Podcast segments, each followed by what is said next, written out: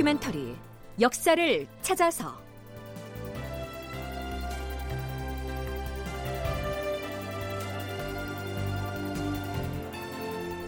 제728편 율곡이 죽었다. 극본 이상락, 연출 최용준.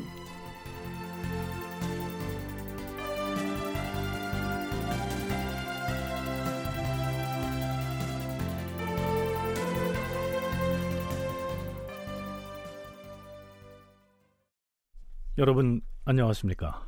역사를 찾아서의 김석환입니다. 선조 16년 계미년에 동인의 중심 인물인 송응개, 허봉, 박근원 등 세 사람을 북방의 먼 곳으로 귀양 보낸 사건, 즉 계미 삼찬의 전말을 지난 시간에 살펴봤습니다. 그런데 문제의 그 세 사람이 율곡 이이를 극력 탄핵해서 병조판서의 직에서 물러나게 만들었기 때문에 그들이 죄를 입어서 변방으로 유배됐다는 사실은 곧 율곡이 명예를 회복하게 됐다는 얘기가 됩니다. 그럼 그때 율곡은 어디에서 뭘 하고 있었을까요? 선조수정실록 16년 9월 1일치 기사는 이렇습니다. 이이는 병조판서와 판동령 부사에서 채직된 뒤에 고향인 파주에 물러가 있다가 그 길로 황해도 해주로 돌아갔다. 이때 와서 임금에게 상소를 올려서는 스스로를 탄핵하였으며, 이어서 경연과 문형 등 그가 겸직하고 있던 직책들에서 모두 파직할 것과 자신이 나라에서 받은 자급들을 모두 삭제해 줄 것을 간청하였다. 아마 율곡은 탄핵을 받아서 향리로 물러나 있으면서도 분이 풀리지 않았던 모양입니다. 차라리 병조판서에서 채직한 데 그치지 말고 내가 겸직하고 있는 경연관이나 문형, 즉 홍문관 관련 모든 직책도 아울러 모두 파직해달라, 이렇게 요구한 것이죠. 그럼에도 불구하고 선조는 계미 삼찬이 끝나자마자 율곡을 다시금 이조판서에 임명하고는 이러한 내용의 교지를 내립니다. 경의 상소를 보아하니 하늘이 우리나라를 평화롭게 다스리려 하지 않으심인가? 어찌하여 경과 같은 인물이 시대의 뜻을 얻지 못하고 물러나 있어야 한다는 말인가? 생각건대 이는 하늘이 경의 심성을 단련시켜서 모자란 점을 더 보충하게 함으로써 후일에 더욱 중한 책임을 맡기려고 함일 것이니라. 사람들이 떠들어대는 말은 한번 웃어넘길 가치도 없는 것들인데 경은 어찌하여 이를 마음에 두고서 꺼림칙하게 생각하는 것인가? 경은 속히 역마를 타고 서울로 올라오라. 그래서 율곡은 몇 번의 거절 끝에 선조 16년 10월에 일단 서울로 올라옵니다. 실록에서는 이이가 서울에 올라와 숙배하였다라고 했는데요, 이 숙배란 임금의 은혜에 감사한다는 의미를 담아 절을 올리는 의례를 일컫지요.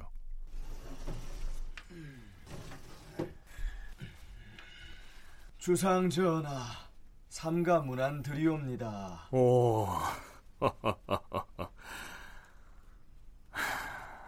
지금 과인의 처지가 마치 옛 한나라의 원제가 임금 노릇할 때와 같아서 소인배들을 제때 물리쳐 멀리하지 못해 나라가 거의 망해가고 있도다.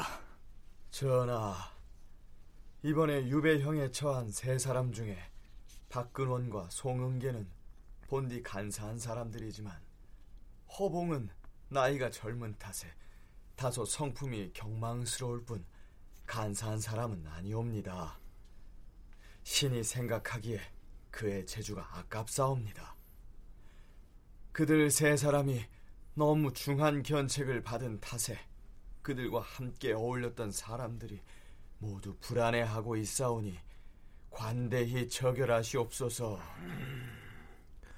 과인의 뜻은 이미 정해졌으니 경은 말할 것이 없다.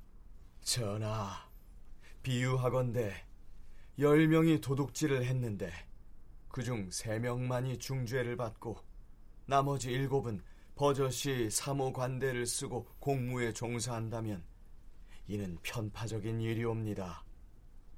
같은 죄를 지은 사람들 중에서 3사람만 벌을 받고 있는데도 누구 하나 그들과 함께 죄받기를 원하는 자가 없으니 이것은 신료들 사이에 의기가 없는 탓이옵니다. 한 사람도 이에 죽는 자가 없는 것이니 과인도 그 점은 한탄스럽게 여긴다. 전하, 지금 조정에서 서인이 옳다고 하는 자라고 하여 그가 다 군자인 것도 아니오, 또한 동인이 옳다고 하는 자라고 하여 반드시 모두 소인인 것도 아니어서 인재를 구별하여 쓰기란 참으로 어려운 일이옵니다. 그러나 이제 경이 돌아왔으니 과인은 마땅히 모든 것을 그대에게 맡길 것이다. 율곡이 다시 돌아와서 문관 인사를 총괄하는 이조판서의 자리에 올랐고, 선조는 개미 삼찬이라고 하는 한바탕 격변을 겪은 뒤에 어수선한 전국을 율곡에게 의지해서 풀어나가겠다는 결심을 천명한 것이죠.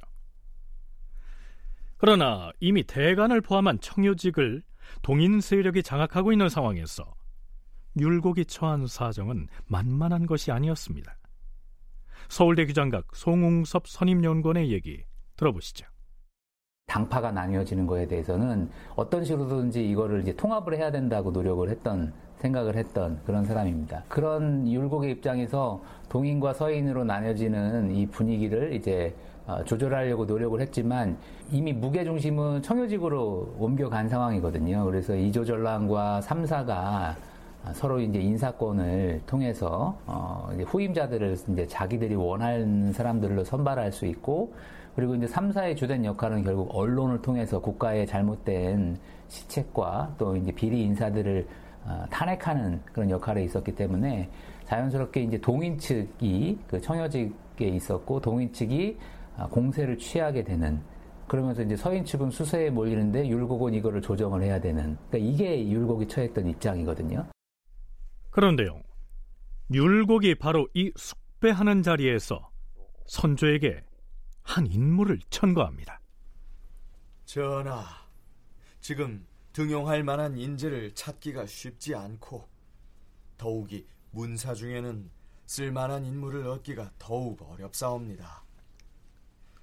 정여립이라는 자는 많이 배워서 학식도 있고 재주도 있사온데 비록 남을 업신여기는 병통이 있기는 하지만 병통이 전혀 없는 사람이 어디 있겠사옵니까? 정여립은 실로 쓸만한 인물인데 매번 의망이 올라가도 전하께서 번번이 낙점을 하지 않으시니 혹시 그에 대한 무슨 안 좋은 얘기라도 들으신 것이옵니까? 정여립은 그를 칭찬하는 자도 있지만 헐뜯는 자들도 있으니 어디 쓸만한 자라고 하겠는가? 대체로 인재 등용에 있어서는 그 이름만을 보고 쓰는 것은 옳지 않을 것이다. 율곡이 선조에게 정여립이라고 하는 한 인물을 등용하도록 추천을 했고요, 선조가 그를 미덥지 않게 여겨서 거절하고 있습니다. 이 대목은 매우 중요하고도 인상적인 장면입니다. 일단 청취자 여러분께서는 정여립이라고 하는 이름을 기억해 두시죠. 이때로부터 6년 뒤 무려 1000여 명이나 되는 사람들이 희생된 이른바 기축옥사가 바로 정여립, 그 이름으로부터 시발이 되니까요.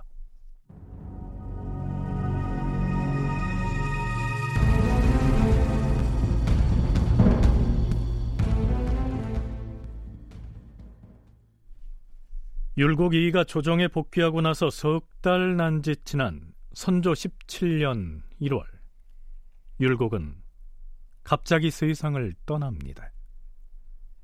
평소 건강이 좋지 않아서 조정에 출사했다가도 향리인 파주에 내려가거나 혹은 황해도 해주로 가서 정양을 하곤 했었는데요, 하지만 율곡의 사망은 매우 갑작스러운 일이었습니다. 조선왕조실록에서는 대소신료가 사망하면 대개는 그 사람의 삶의 자취와 또 생전에 남긴 업적 등을 평가해서 기술한 졸기라는 것을 싣지요. 그런데요, 선조실록에 실린 율곡 이이의 졸기는 이렇습니다. 이조판서 이이가 죽었다. 이게 끝입니다. 한문 원문으로는요, 이조판서 이이졸 이렇게 딱 7글자 외에는 어떤 설명도 없습니다. 광익은 즉위 초에 선조실록을 찬소할 때 실록 편찬을 주도했던 사람들이 평소에 율곡을 극렬하게 비판했던 동인 쪽 인물들이어서 아마도 일부러 이렇게 7글자만 적어놓음으로써 율곡을 모욕 주려고 했던 것이 아닌가 여겨집니다. 그래서요, 인조 반정으로 다시 서인이 정권을 잡게 되자 선조 수정실록을 펴내게 됐고요, 율곡의 졸기 역시 관련된 자료들을 모아서 기록을 보완했겠지요. 자, 그럼 이제부터는 선조 수정실록에 실린 졸기의 근거에서 그의 죽음에 관한 내용을 소개하겠습니다.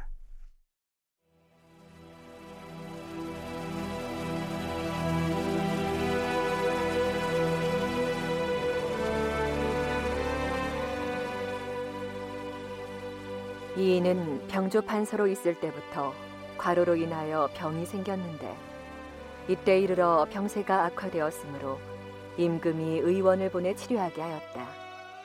이때 서익이 순모사의 명을 받고 함경도에 가게 되었는데 임금이 서익에게 말했다.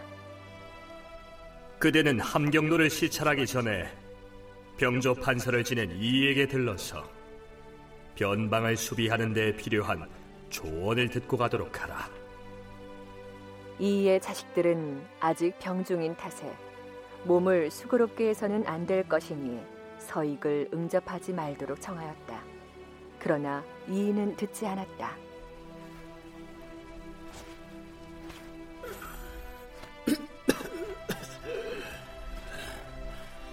순무어사를 들여보내거라.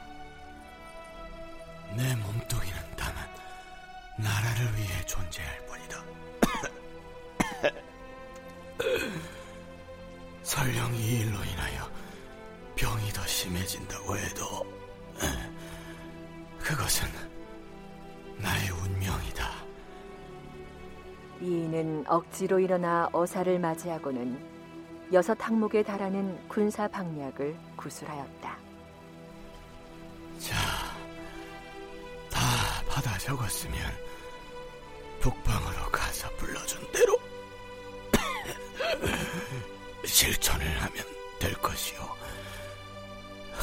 그리고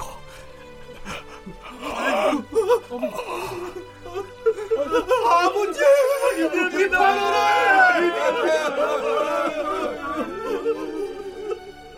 순무어사가 불러준 것을 다 받아쓰자 곧 호흡이 끊어졌다가 잠시 후 다시 소생하더니 하루를 넘기고 나서 그만 졸하였다. 향년 49세였다.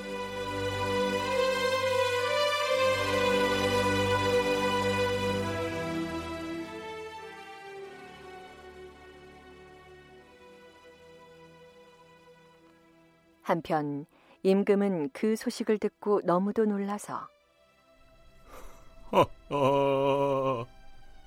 이이가 죽다니 어찌 이런 일이 생겼단 말이냐.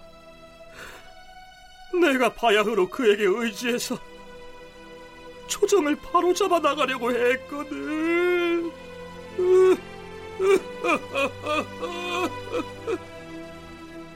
소리를 내어 슬피 통곡하였으며 3일 동안 소선을 들었다.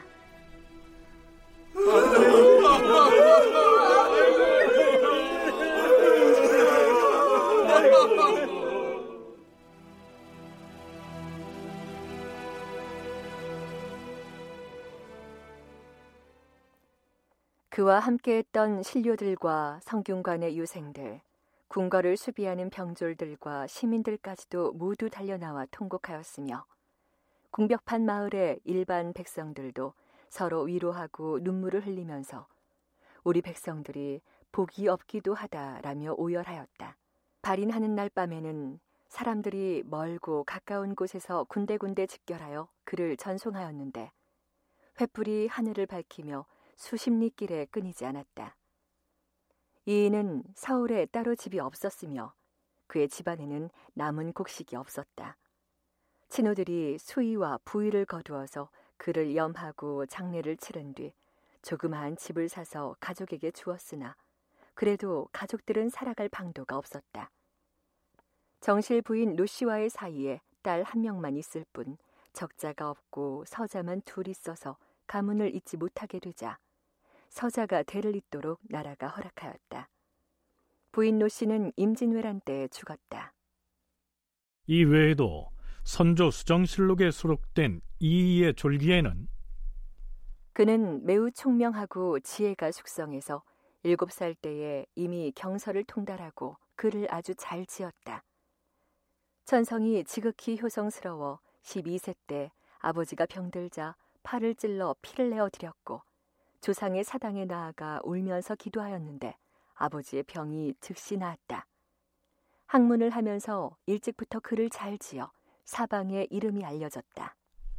그의 효성과 타고난 천재성을 칭송하는 내용을 포함해서 19살 때 어머니를 여의고 비탄에 잠겨 잠시 금강산에 들어가 불도를 닦았던 일, 다양한 저술활동, 동서로 나뉜 사림을 보합하려고 노력해온 내력, 인사등용에 대한 그의 원칙과 철학 등등을 세세히 소개하고 있습니다.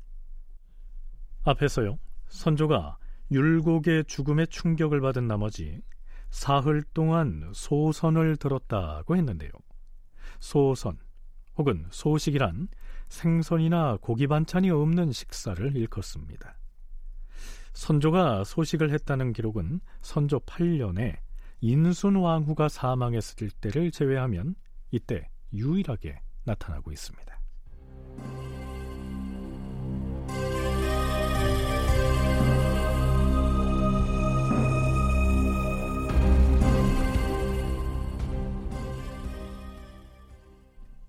자, 그렇다면 이 시기 조정의 권력 지형은 어땠으며 동서 분당의 갈등 상황은 또한 어떤 국면이었을까요? 무엇보다 율곡의 사망이 임금인 선조의 전국 운영에도 큰 영향을 미칠 것 같은데요. 먼저 서울대 규장각 송응섭 연구원의 얘기를 들어보기로 하죠.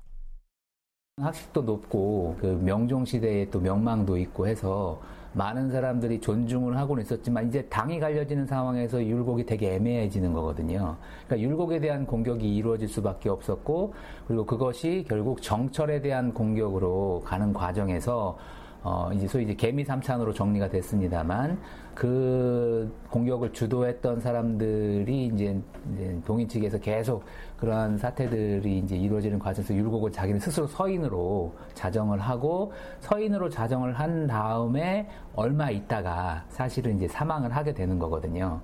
그래서 율곡이 이런 입장에서 이제 사망을 하게 되니까 서인 측은 이미 주도권을 이 청요직에게 넘겨준 상황에서는 계속 동인들이 이조전락의 자대권과 삼사에 대한 통청권을 장악하고 있는 이런 분위기에서는 계속 공격을 할 수밖에 없는 거죠, 구조가.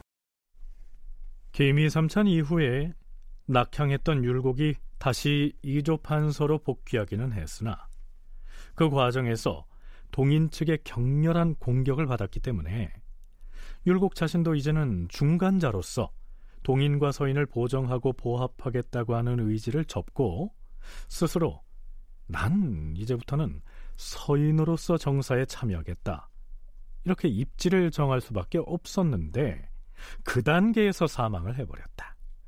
이러한 분석입니다. 국학진흥원 이정철 연구원의 얘기도 들어보죠. 이의 죽음은 사실 누구도 예상하지 못했던 일입니다. 갑자기 그냥 사망을 해버렸으니까요. 그래서 근데 그의 죽음으로 이제 가장 큰 영향을 받은 거는 사실은 동인이나 서인이 아니라 선조 자신입니다. 이거는 사실은 선조 개인의 어떤 정서적인 차원의 문제가 아니라 당시 조정의 상황이나 또 선조의 정치 스타일하고 관련된 일인데, 일단 당시 상황을 조금 이해할 필요가 있습니다. 그 당시에는 사실은 이제 얼핏 보면은 동인과 서인이 아주 치열하게 대결했다, 그렇게 이해할 수 있는데, 사실은 그렇지 않습니다.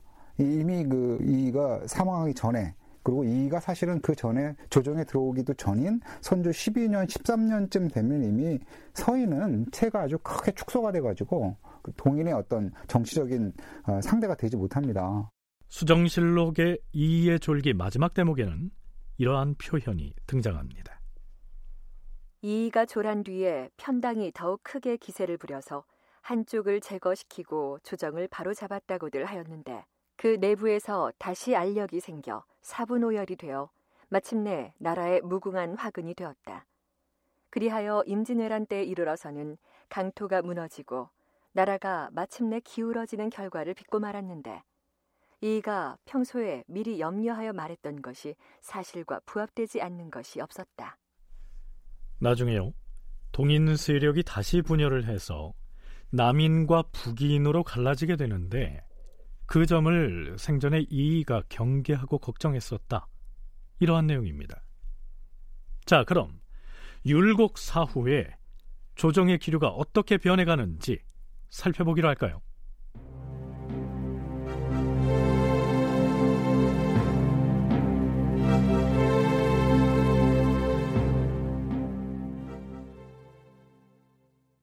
선조 17년 2월, 이 사내를 이조판서 겸 예문관 대제학으로 임명하노라.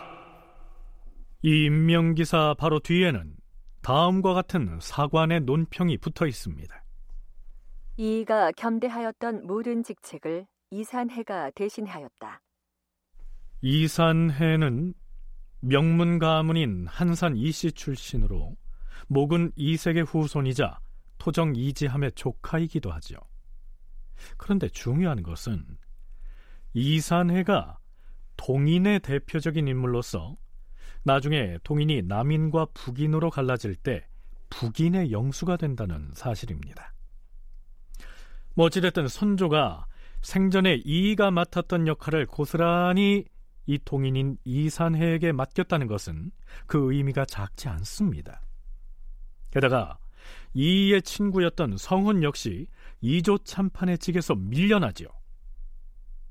거기다 이미 동서분당의 책임을 지고 물러났던 심의겸에 대한 탄핵의 목소리가 다시 불려져 나옵니다.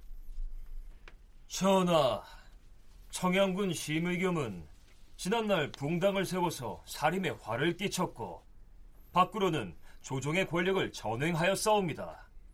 그리고 부친의 상중에 있으면서도 기복을 기도하여 싸웁니다. 그를 파면하여 내치시옵소서. 심의겸은 이미 사림의 분쟁에 책임을 지고 물러난 사람이다.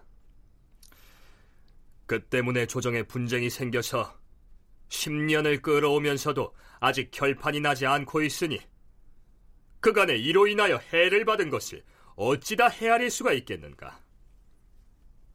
그러니 그에게 추가로 죄를 가하는 것은 온당하지 못하다. 심의겸이 어떤 사람들과 서로 결탁하였다고 하는데, 그 결탁했다는 사람이 누구누구인지 과인에게 알려주어야 할 것이다. 당초에 원인을 분명히 밝혀 결정하지 않았기 때문에 그 분쟁을 조정하느니 진정하느니 설왕설래하면서 나라를 그르치는 조짐을 빚어내었다. 오늘 하문하는 것은 딴 뜻이 있는 것이 아니고, 단지 심의겸과 결탁한 사람들이 누구인지 알아두어 뒷날 일을 처리하는 데 있어 규범으로 삼으려는 것일 따름이다. 애당초 김효원과 심의겸의 다툼이 빌미가 돼서 사림이 분열됐었는데요, 선조는 그 중에서도 서인의 상징적인 존재인 심의겸을 들먹이면서 그가 누구누구와 결탁했었는지를 고해보라고 유도하고 있는 것이죠. 대간이 기다렸다는 듯이 이렇게 대답합니다. 전하, 박순, 정철, 이이, 박응남, 김계휘, 윤두수, 윤근수, 박점, 이해수, 신응시 등이 시미겸과 생사를 함께하기로 다짐하고 서로 세력을 성혼하여서 조정을 혼탁하게 만들어 싸웁니다. 성혼과 같은 사람도 그들의 농락을 받아 싸웁니다. 끝내 조정의 상하로 하여금 서로 다른 마음을 먹게 하여 분열되게 하였는데 모두 이들이 빚어낸 일이었사옵니다. 시미겸의 죄를 빨리 정하시옵소서.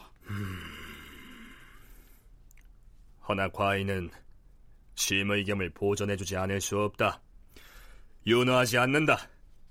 그러나 얼마 뒤 결국 심의겸은 동인의 공격을 받고 파직을 당합니다. 선조는 박순, 정철, 이이 등이 심의겸과 결탁해서 조정을 어지럽게 만들었다는 대간의 주장에 묵시적으로 동조를 하고 있습니다. 율곡이 살아있을 때와는 달라진 반응이죠.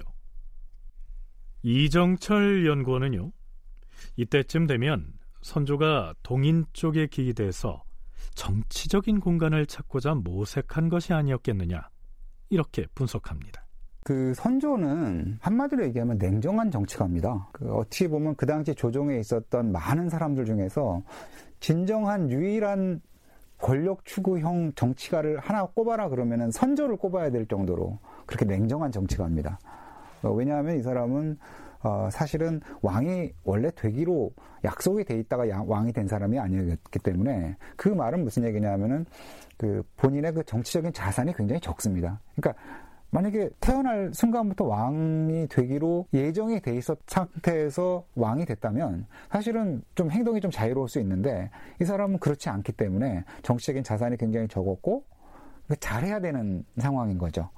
그래서 선조의 제 정치 스타일은 그 조정에서 이렇게 세력 균형을 통해서 자기 정치적 공간을 만들어내야 되는 그런 상황이었습니다. 선조가 동인으로 기울고 있다는 것은 율곡 이의에 대한 사후 평가가 이전과는 달라지고 있다는 사실을 의미하기도 합니다.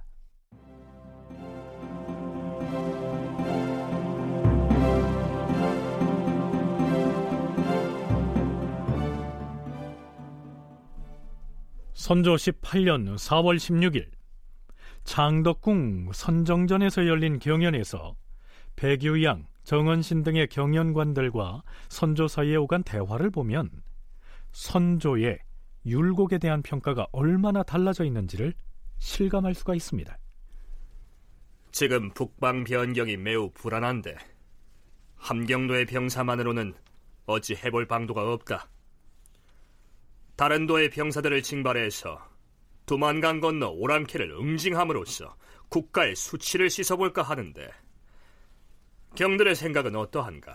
전하, 장차 우리 백성들도 구제하지 못할까 걱정스러운데 어느 여가에 오랑캐를 다스리겠사옵니까? 그렇다면 여진 오랑캐의 죄를 묻는 군사를 일으키지 말아야 한다는 말인가? 그들의 죄는 물어야 마땅하지만 지금은 그럴 때가 아니옵니다. 또한 지난번 이탕계의 반란을 진압하는 과정에서 보니 오랑캐 소굴을 소탕할 때 노약자까지 모두 죽여서 보기에도 참담하였사옵니다. 하하, 비록 오랑캐라 하지만 오랑캐도 역시 사람이다. 노약자들은 죽이지 말도록 과인이 전에 하교한 일이 있지 않았는가? 어찌되었든 이번에 북방을 수비한 것은 오직 그대의 공이다. 황공하옵니다, 주상전하. 그런데 지금 우리는 저 북방의 수비를 걱정하고 있사오나 우리 조정을 돌아보건대 그 걱정이 더욱 크옵니다. 대저 지방이 우리나라의 팔다리면 조정은 복심이온데 지금 조정이 동서로 갈려서 불화가 심하니 이는 복심이 이미 병이 든 것이옵니다. 이러고서야 어찌 사지를 움직일 수 있겠사옵니까? 조정이 동서로 분당된 뒤로는 대소신료가 직무에 힘쓰지 않아서 변방의 수비를 관심밖의 일로 여기고 있으니 네, 정언신과 선조 사이에 오간 대화입니다. 정언신은 지난날 여진족 출신 이탄계가 반란을 일으켰을 때 함경도 순찰서로 파견됐던 그 사람이죠. 이때 잠자코 있던 홍문관 전한 백유양이 나섭니다. 전하께서 사람을 쓰고 버리는 일을 분명히 하신다면 누가 감히 국사의 마음을 다하지 않을 수 있겠사옵니까? 그게 무슨 말인가? 내가 사람을 쓰는 데에 있어서 일방적으로 한 것이 대체 무엇인가? 내가 척신을 등용했는가? 아니면 아첨하는 측근을 등용했는가? 청리는 등용하시지 않았사옵니다. 하나, 언관이 전하로부터 죄를 받은 뒤로는 어진이와 현명한 인물들이 물러나는 일이 잇따라 일어나지 않았사옵니까? 억울하게 죄에 걸려서 유배된 사람들이 아직도 방면되지 않고 있사옵니다. 이 때문에 인심이 더욱 격화되고 있사옵니다. 당시의 일을 논하자면 조정의 풍속을 해치는 가소로운 일들이 많이 있었사옵니다. 무엇을 두고 하는 말인가? 분분하게 울리는 상소들은 말할 가치조차도 없는 것들이었사옵니다. 분분하게 올리는 상소가 문제였다. 다른 것은 그렇다고 치고 성혼이 올린 상소도 그렇다는 말인가? 율곡 이이가 탄핵을 받고 병조판서에서 채직돼 파주로 밀려나 있을 때 율곡의 친구 성혼이 율곡의 억울함을 극구 변명하면서 올렸던 바로 그 상소문을 읽었습니다. 그 상소로 인해서 동인계열의 박근원, 송응개, 허봉 등 세 사람이 멀리 유배됐지요. 백유양은 선조 앞에서 그 세 사람이 아직 석방되지 않고 있다는 사실도 상기시키고 있는 것이죠. 전하, 성혼의 사람됨이야 신도 잘 아옵니다. 그의 상소 가운데 온당하지 못한 말에 대해서 신이 성혼을 만나서 힐문을 했더니 그 자신도 잘못을 인정했사옵니다. 과인의 뜻을 확실하게 밝힐 터이니 사과는 똑바로 기록해두라. 그동안 경연석상에서 동서분당의 얘기로 분분하게 다툴 때도 과인은 특별히 대답한 일이 없고, 또 동서라는 두 글자를 들어서 내가 특별히 동쪽은 옳고 서쪽이 그르다거나 서쪽이 옳고 동쪽이 그르다고 얘기한 일이 없다. 당시 사람들이 이 일을 두고 나라를 망치는 간신두목이라 하였고 성혼을 심의 겸의 당파라고 하였다. 이 두 사람이 과연 소인배라면 그들을 논박한 자는 군자가 되겠지만 이 두 사람이 소인이 아니라면 논박한 자들이 소인이 되는 것이다. 과인이 이이와 성혼에 대해서 재차 물었을 때 사람들은 이이는 재주가 뛰어난 선비이니 크게 써야 하며 성혼도 마땅히 초빙해야 한다라고 하여 그들을 등용하고 초빙하였던 것이다. 그런데 이제 와서 이이는 소인이라고 배척하고 성혼은 간사한 사람이라 지목하니 이것이 어찌된 것인가? 나는 이이를 오화라고 경솔하다 하였는데도 당시 좌우의 측근이 그를 추천하더니 그 뒤에 하루아침에 매우 배척하였다. 저 두 사람이 과연 소인이라면 그들을 논박한 자에게 죄를 주지 않아야 할 뿐만 아니라 마땅히 크게 표창했어야 하지 않겠는가? 선조가 말하기를 자신은 율곡이 오화라고 경솔하다고 했는데도 주변에서 극구 천거를 했기 때문에 등용했다, 이렇게 말하고 있습니다. 오활하다 하는 말은 현대 언어 생활에서는 거의 사용하지 않는 말이지만 실록 기사에는 자주 나타나지요. 현실성이 없고 어리석어서 사리에 어둡다, 이런 뜻입니다. 송웅섭 연구원의 얘기입니다. 그러니까 율곡은 공론에 입각해서 국정이 운영이 되어야 된다라고 생각을 했고, 그 당시에 사림들이 생각했던 방식이죠. 그리고 그런 공론에 입각한 정치는 국왕도 원칙과 의리에 따라야 된다는 거예요. 왕 개인의 어떤 일신의 안녕과 어떤 그 권력 강화 이거보다도 합리적이고 뭔가 이렇게 그들이 지향하는 가치에 부합하는 정치를 해야 된다라고 하는 거를 어떻게 보면 가장 강력하게 앞장섰던 사람이 이제 율곡인 것이죠. 그러니까 그런 율곡의 행보 속에 선조는 자기를 자기만을 바라봐주고 자기만을 지지해주기를 원했었는데 그게 충분하지 못한 지점이 항상 있었던 겁니다. 그래서 오하라고 경솔하다라고 하는 게, 오하라다라고 하는 거는 이 원칙론자들, 유교를 이렇게 추구하는, 유교 가치를 추구하는 사람들이 항상 듣는 이야기예요. 지금도 이렇게 민주적 가치를 이렇게 원론적인 수준에서 얘기하면은 이상론에 불과하다, 뭐 이런 평가를 받듯이. 선조는 한술 더 떠서 이렇게 덧붙입니다. 과인은 이가 심의겸과 서로 사귀는 것을 일찍부터 그러다고 여겨왔었다. 주상 전하, 지금 하신 전하의 말씀을 들으면 어느 누가 감격하지 않을 수 있겠사옵니까? 항공하옵니다, 주상 전하.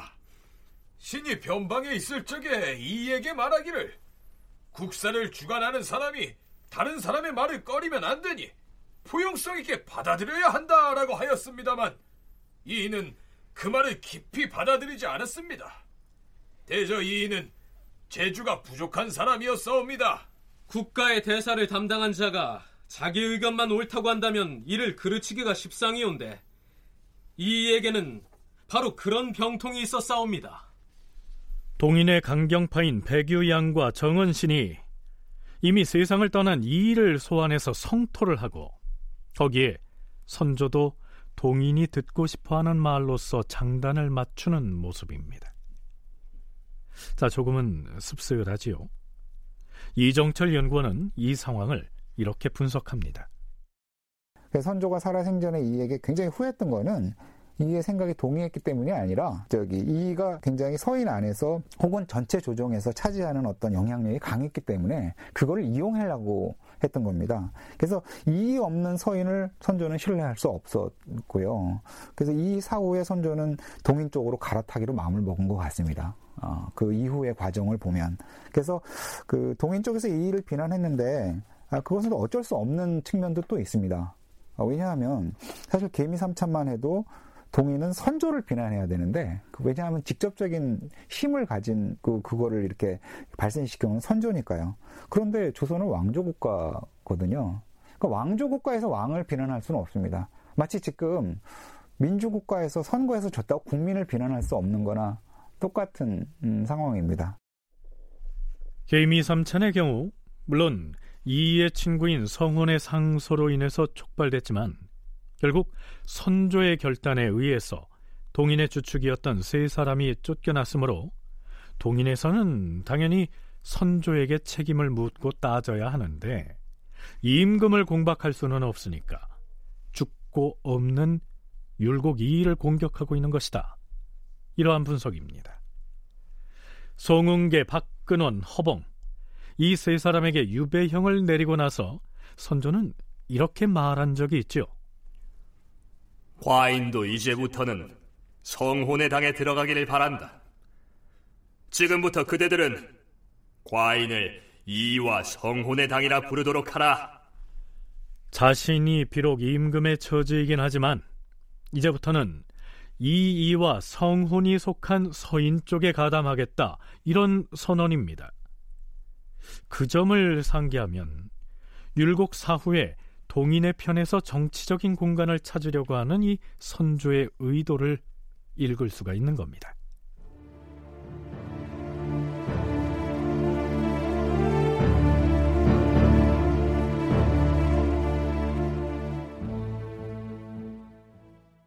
자, 이제 다시 정여립의 얘기를 해봐야겠습니다.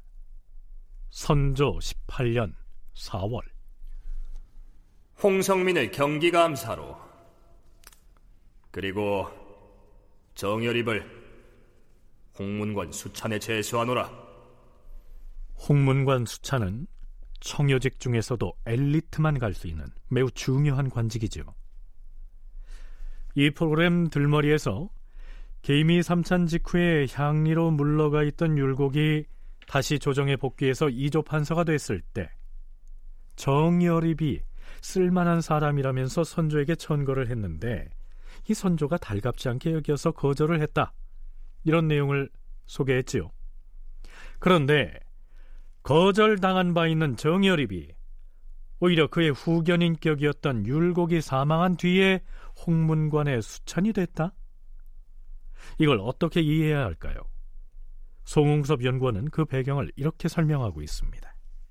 이 시기에 홍문관을 비롯한 삼사 청여직은 사실 동인 측에서 주도하고 있었다고 볼 수 있고, 홍문관원의 선발이 되는 방식은 홍문록이라고 하는 홍문관원 스스로가 추천해서 뽑는 그런 것을 거쳐야 됩니다. 그러니까 다시 말해서 이미 홍문관 수찬에 선발되는 과정에서 동인 측 인사들과 상당 정도 교류가 있었고, 그리고 이제 그러한 상황에서 율곡에 대한 공격이라든가 서인에 대한 공격도 개인의 입장도 있을 수 있겠지만 동인 측을 대변하는 함께 그 입장을 전달하는 과정에서 이제 그런 식의 비판들이 나왔다, 이렇게 볼 수 있죠. 그러니까 모든 사람이 다 정여립처럼 행동하지는 않았겠죠. 하지만 이제 정여립이 요 무렵에 홍문관원이 된다. 또는 홍문관원이라고 하는 거는 이후 출세를 보장하는 그 기관입니다. 홍문관의 수찬이 되려면 동료 홍문관원들의 추천을 받아야 됩니다. 그렇다면 서인으로 분류되고 있는 정여립이 어떻게 해서 동인 세력이 지배하고 있는 홍문관에 들어갈 수가 있었을까요? 아무래도 율곡 사후에 자신의 입지를 바꿔서 동인 측의 인사들과 교류를 했을 것이다. 이러한 추정을 해볼 수가 있겠지요. 사관도 실록에서 이렇게 논평을 덧붙이고 있습니다. 임금은 정여립의 오만함을 미워하여서 그를 벼슬에 천거하는 의망이 올라오더라도 오랫동안 낙점을 하지 않았었는데 이때 이르러서 사람들이 여러 차례 의망하였으므로 다시 근시의 직책에 두었으나 이는 임금의 본의가 아니었다. 의망은 관원을 임명할 때 후보자 3사람을 추천한 것을 일컫지요. 선조는 내키지 않았는데 워낙 여러 차례 추천이 올라오자 임금의 근시기구인 홍문관의 관원으로 낙점을 했다. 이러한 분석입니다. 자, 그런데요, 정여립은 홍문관 수찬이 된 직후에 열린 경연에 참가해서 이러한 발언을 합니다. 주상 전하, 영의정에서 물러난 박순은 간사한 무리들의 괴수이며 이이는 나라를 그르친 소인이옵니다. 성혼은 간사한 무리들을 편들어서 상소를 올림으로써 임금을 기망하였사옵니다. 호남은 박순의 고향이고 황희도 지방은 이이가 지내던 곳이니 그 지방의 유생들이 올린 상소는 모두 다 2사람의 사주에 의한 것이어서 공론이라고 할 수가 없사옵니다. 신이 도성에 들어와 성혼을 찾아가서 간사한 자들을 편들어 임금을 기망한 죄를 질책하고 또한 이의와 절교하였다는 뜻을 말하니 성혼은 이의 없이 자신의 죄를 털어놓았사옵니다. 하하하, 이거 참, 이의가 살아있을 때에는 그대가 이의를 지극히도 추존하더니 지금에 와서는 어찌하여 이런 말을 하는 것인가? 신이 애초에는 이의가 품고 있는 심수를 몰랐다가 나중에 알고서 죽기 전에 이미 그와 절교하였사옵니다. 정여립, 그는 어째서 서인에서 동인으로 돌아선 것만으로도 모자라서 평소 자신을 이끌어주려고 노력했던 율곡까지 이처럼 소인이라고 격하하면서 비방을 하고 나오는 것일까요? 국학진흥원 이정철 연구원의 얘기입니다. 선조 17년이 가기 전에 12월 달에 영의정 박순이 탄핵을 당합니다. 이 사실 박순은 어떻게 보면은 이이가 사망하고 난 다음에 서인의 어떤 그 전체적인 어떤 뭐라 그럴까, 서인을 대표하는 인물이었거든요. 그러니까 박순이 탄핵을 당했다는 얘기는 어떻게 보면 선조가 이제 서인은 좀 정리를 해야 되겠다라고 하는 거에 대한 우회적인 표현인데 정여립이 이걸 지켜보고 있었습니다. 그 당시에 조정에 있었거든요.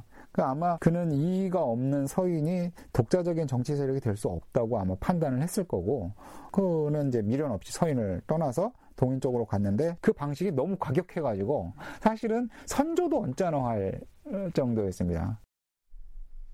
박순이 탄핵당한 것을 보고서 아, 이제 서인은 가망이 없겠구나 이렇게 판단하고 동인으로 돌아섰다는 추정이죠.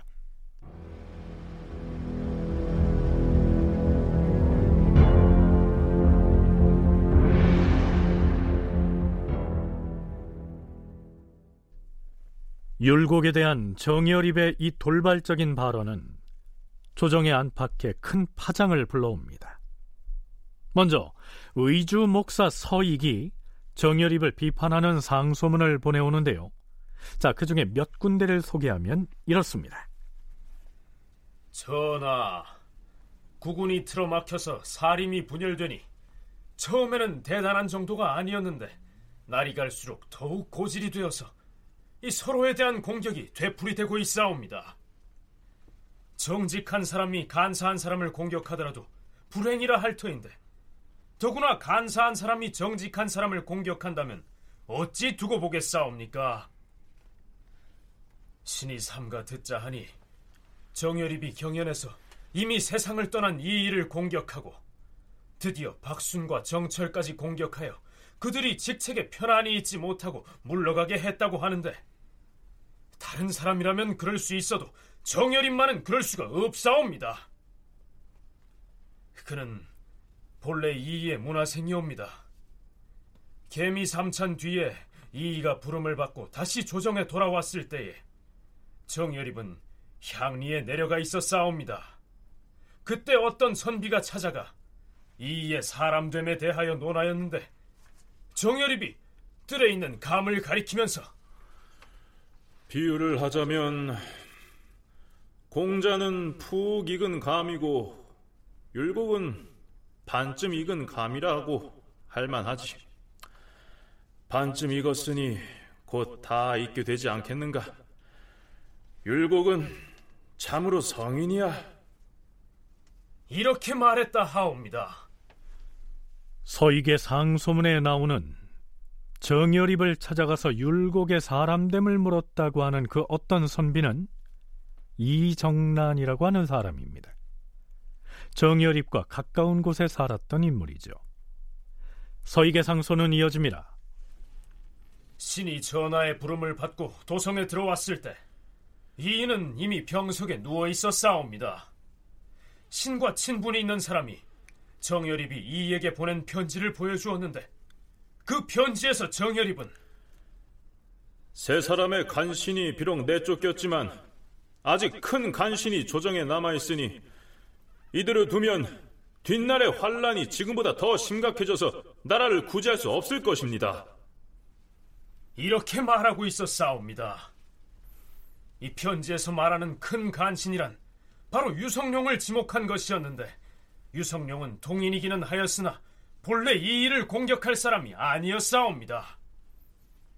그랬던 정여립이 왜 이제 와서 이 일을 공격하는 것인지 도무지 모르겠사옵니다. 예전에도 정여립이고 지금도 같은 정여립인데 어떻게 오늘에 와서 직접 이 일을 매도하면서 부끄러운 줄 모를 수 있겠사옵니까?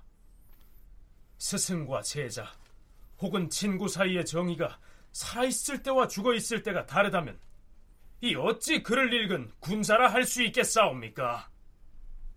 서익은 상소에서 정여립이 비난의 화살을 날린 노수신, 정철, 성혼 등을 극구 변호하면서 정여립을 비판하고 있습니다.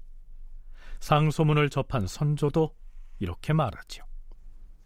과인은 이와 성혼을 성인의 견줄 만큼 어질고 총명한 사람이라 생각한다. 그러므로 이 두 사람을 공박하는 자들은 반드시 간사한 자들일 것이라 생각한다. 유성룡도 군자임이 틀림없다고 여긴다. 그러나 과인은 혼미하고 용렬하며 무식하니 어찌 감히 과인의 견해만을 옳다고 할 수 있겠는가. 정여립이라는 위인에 대해서는 내가 여러 차례 접견하여 관찰한 적이 있다. 그런데 큰 기계를 가진 자인 듯하였으나 실제로는 어떤 인물인지는 아직 잘 모르겠도다. 정여립이 이이에게 서신을 보냈다고 한 서익의 말은 근거가 있는 듯한데, 그가 이이에게 보낸 서신을 혹시 경들 중에 본 사람이 있는가? 그러자 홍문관 교리 이덕형이 나섭니다. 신과 같은 마을에 사는 이귀라는 사람이 언젠가 정여립이 이이에게 보낸 그 글을 신에게 보여준 적이 있었사옵니다. 여기에 나오는 이덕형은 사람들이 흔히 오성과 한음으로 알고 있는 그 한음 이덕형입니다. 이덕형뿐만이 아니라 다른 사람들도 그 소차를 본 적이 있다고 증언하고 나서죠. 그러자 선조도 정여립에게 거듭 실망감을 표합니다. 그렇다면 정여립이라는 사람은 이랬다 저랬다 하는 형편없는 인물이로구나. 네, 이후에 서익의 상소문을 두고 논쟁이 분분하게 이어지죠. 무엇보다도 정여립이 율곡 이이에게 편지를 보냈다는 것이 사실이냐를 두고 공방이 벌어지기도 합니다. 이때 생원 이경진이 나섭니다. 이경진은 율곡의 조카죠. 전하, 신은 정여립이 경연에서 신의 숙부인 율곡을 헐뜯고 배척하였다는 말을 듣고 하도 놀랍고 괴이하여서 속으로 다른 사람이 헐뜯었다면 괴상할 것이 없겠지만 정여립이라면 그럴 리가 없을 것이다 하고 중얼거렸사옵니다. 신이 저희 집안의 서찰을 열람하여 정여립이 숙부에게 보낸 편지를 찾았는데 그 내용을 보니 정여립은 이렇게 말하고 있었사옵니다. 조은형께서 여러 소인배들에게 미움을 받아 황급하게 도성을 떠났다는 소식을 듣고부터 전 누워도 자리가 편치 못하고 먹어도 맛을 알지 못하였습니다. 몇몇 사람이 남을 시기하고 미워하여 국사를 그르치는 실상에 대해서 임금께 긍정 말하려고 생각하였으나 저 역시 임금에게 버림을 받고 있어서 뻔뻔스럽게 얼굴을 들고 말할 수가 없었습니다. 다행히도 성혼이 상수를 하여서 변론을 하였으니 제가 말하지 않더라도 한스러울 것이 없겠다 여겼습니다. 그런데 곧이어 성혼 역시 참소와 비방을 당하여 산으로 돌아갔다는 소식을 들으니 분노가 격동되어서 억눌 수가 없었습니다. 이에 동지들을 규합하여 상소를 하려 하였는데 다행히도 임금이 바른 판단을 내리시어서 이 도깨비 같은 무리들이 장차 물러날 것이라고 하였으므로 중지하였던 것입니다. 지금에 와서 보니 한두 명의 간사한 사람은 추방을 당하였으나 아직 큰 간신이 조정의 언론을 장악하고 있는 실정입니다. 요즘 전적으로 믿을 만한 자가 매우 적으므로 존형에게 바라는 것이 전에 비해 더욱 간절합니다. 정여립은 편지에서 이렇게 말했던 것이옵니다. 이 서찰을 보낸 때는 박근원, 송응개, 허봉 등 세 사람이 귀양을 가고 신의 숙부인 율곡이 조정으로 막 돌아왔을 때이옵니다. 자, 이렇듯 율곡의 조카가 나서서 정여립이 율곡에게 편지를 보냈다는 사실과 그 편지에서 정여립이 동인 세력을 어떻게 비난했으며 율곡을 또 얼마나 칭송했었는지를 명징하게 확인시켜준 겁니다. 자, 이제 정여립은 어떻게 될까요? 정여립은 크게 기운이 꺾여서 시골로 돌아갔다. 그 뒤로도 이발 등이 서로 잇따라 정여립을 천거하였으나 임금은 끝내 기용하지 않았다. 정여립의 울분이 더욱 심하였다. 그리고 얼마 지나지 않아 정여립의 난이라고 부르는 반란 사건이 조정에 휘몰아쳤고 무수한 사람들의 희생을 불러온 기축옥사가 이어졌던 것입니다. 다큐멘터리 역사를 찾아서 다음 주 이 시간에 계속하겠습니다.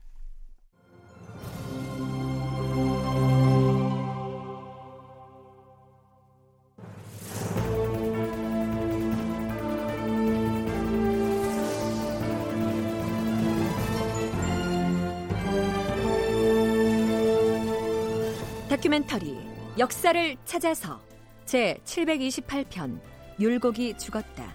이상락 극본 최홍준 연출로 보내드렸습니다.